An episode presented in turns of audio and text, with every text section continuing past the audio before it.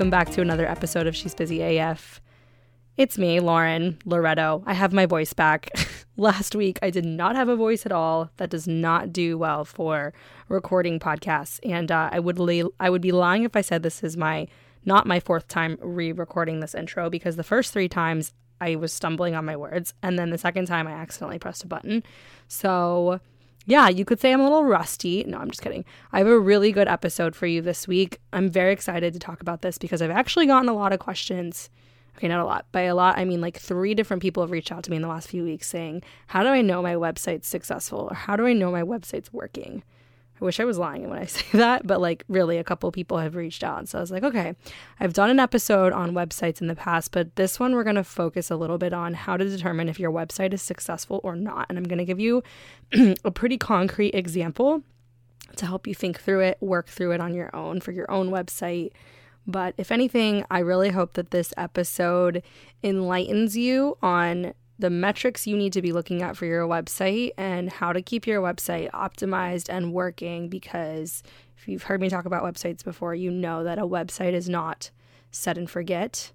It is my favorite marketing tool, and marketing tools need to be optimized. So let's go ahead and dive in. All right. While I wish for every single business in person that there was a blanket statement for how to know if your website's successful, there just isn't, other than website effectiveness is entirely up to your ideal customer, their behaviors, their needs, and your end goal as a business. At the end of the day, what is the number one thing you want people to do? So, to answer the question, is my site effective and successful? It should be directly tied to your business goals. So, for the sake of websites, I like to set primary and secondary goals. We do it for my business, we do it for all of our clients' businesses. So, if you're a service provider, and let's just talk about goals for a second. If you're a service provider and your goal is to sign 50 new clients in 2023, so I'm looking like high level, and that breaks down to about two to three sales call per week, sales calls per week the primary goal of your website should be to get your audience to book a call. So there we go. That's the primary goal for service providers is either book a call or fill out a form. Correct me if I'm wrong, but I have not seen another. No, I'm just kidding. There are other ways, but secondary goals would consist of anything that is going to nurture your audience past your website because the reality is they may not all convert. Not everyone's going to book a call right away after reading everything on your website. They just won't. That's the reality. If you're a copywriter listening to this and you disagree, fight me. but not every single person, no, I don't know anyone who has a 100% conversion rate on call bookings. I just don't. So, what you need to do is have the secondary goal. And what is that secondary goal? Some of my favorite ways to get lookers into the middle of the funnel, and I call people lookers. if they're looking at your website and they're not booking a call, they are lookers. So, my way to get them in the middle of the funnel where you can really nurture them are things like a downloadable service guide, a newsletter opt in, a freebie opt in. I hate that word freebie, but think of something other than a service guide or other than your newsletter that you're giving them that's tangible that they can consume. How are you going to nurture them? If you do any or all three of those, you should absolutely have a nurture sequence. And I don't care what anybody says about nurture sequences being dead or irrelevant, especially in the B2C world, they are not. B2B might be, get, be getting a little bit smarter and they know, but at the end of the day, like these emails were formulated or should be formulated to provide value and not be as top level as let's just say things used to be. Let's talk pandemic era you really want to provide value here. You really want to get people to trust you. So that's my tangent on nurturing. But in that secondary sense, you can measure the success of your website based on how many opt ins you receive in a month. So, primary goal, book a call. Secondary goal, or book a call or fill out a form. Secondary goal, how many people are joining your email list in some capacity.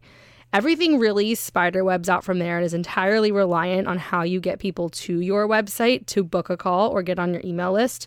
So, I'm talking about things like are you SEO optimizing your website and blog? Are you using social media to drive traffic to your website? Is your Instagram links page your website or is it Milkshake? Hint, it should be your website. Are you retargeting traffic to LinkedIn or Facebook with ads? Is this heavy? Yes. Is it impossible? No. I don't mean to scare you with any of these. Like, are you SEO optimizing? Are you using social? Are you doing ads? Baby steps.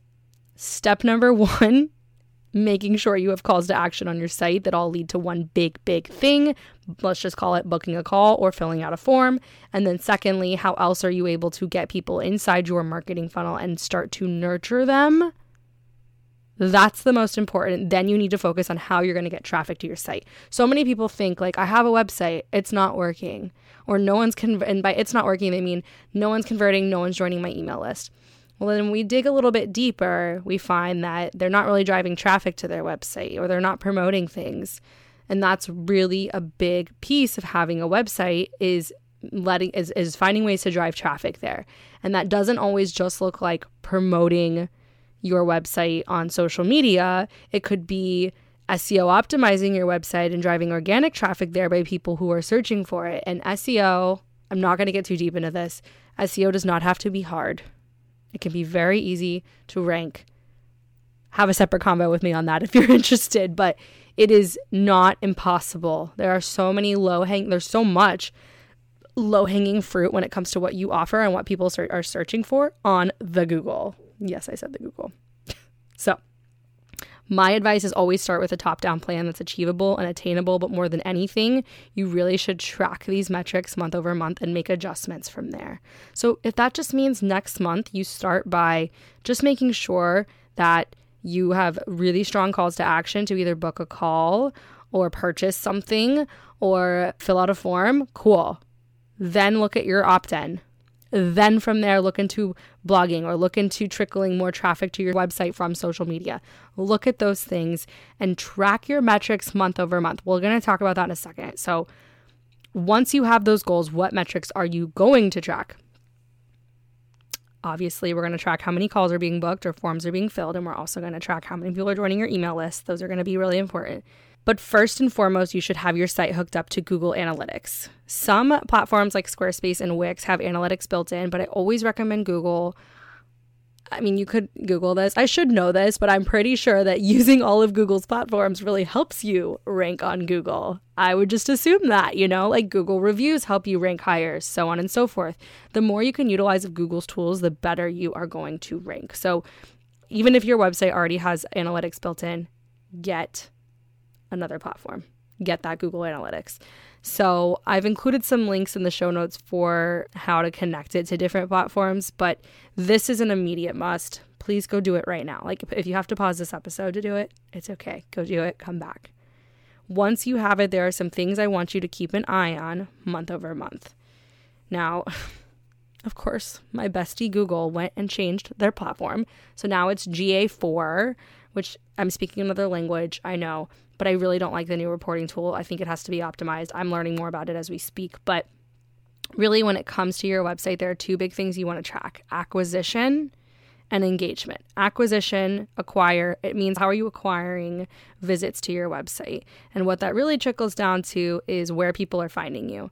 So you're going to be looking at organic search, organic social, direct traffic, and referral traffic. Organic search and social are pretty straightforward, but who's finding you through social and then who is finding you by searching for something and then landing on your website. Referrals are other websites that link to your website, and direct is someone who types in the URL into the menu bar and lands straight on your website. You can probably just assume from there. Organic search is people who may not know about you yet.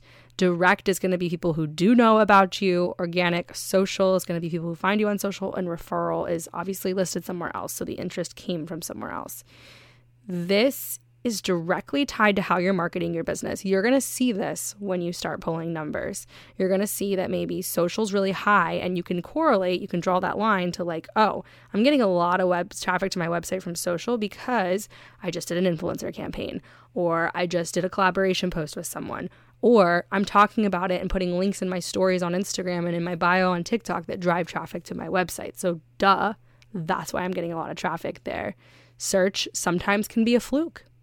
I had one client whose blog post just popped off because they SEO optimized it and like didn't quite realize that that's what they did on purpose. They just like filled a couple things in, low hanging fruit. I, it was pretty funny. So I went and optimized it even further for them. And now they're like in the listicles, which is so cool which just means like they show up as the number one result with like the main talking points as like the takeaways. Again, cool. but you really want to track all of this month over month and see where the traffic's coming from. For us, we get a ton of referral traffic from Showit because we're a Showit design partner and we have it going to a Showit page on our website and that's how we get a lot of leads. And so I'm able to see month over month like how we're doing, how we're ranking, and as a result, I'm able to optimize my profile on Showit to drive more traffic or not drive more traffic. The next thing is engagement. So now that we've looked at like where people are finding you, what are they doing when they get there? So site views, events on site, and the like highest traffic pages that people are visiting. What are the most popular pages on your website? Something else to do under engagement is hook up this platform called Hotjar. I will also link that below. But Hotjar really, it's kind of creepy. It gives you like real time recordings of people like visiting your site and what they're doing on your site, which I, I mean, I think it's awesome. But it also can show you a heat map of what people are clicking on the most.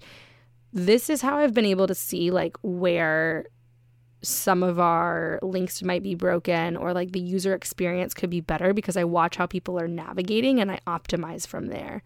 So, two of my favorite tools, Google and Hotjar. Definitely recommend both of them. But really, at the end of the day, tracking everything is going to be crucial to how you're optimizing your website and making sure that it is successful for you. Success is kind of like ambiguous when it comes to a website. You need to define what success looks like for your website.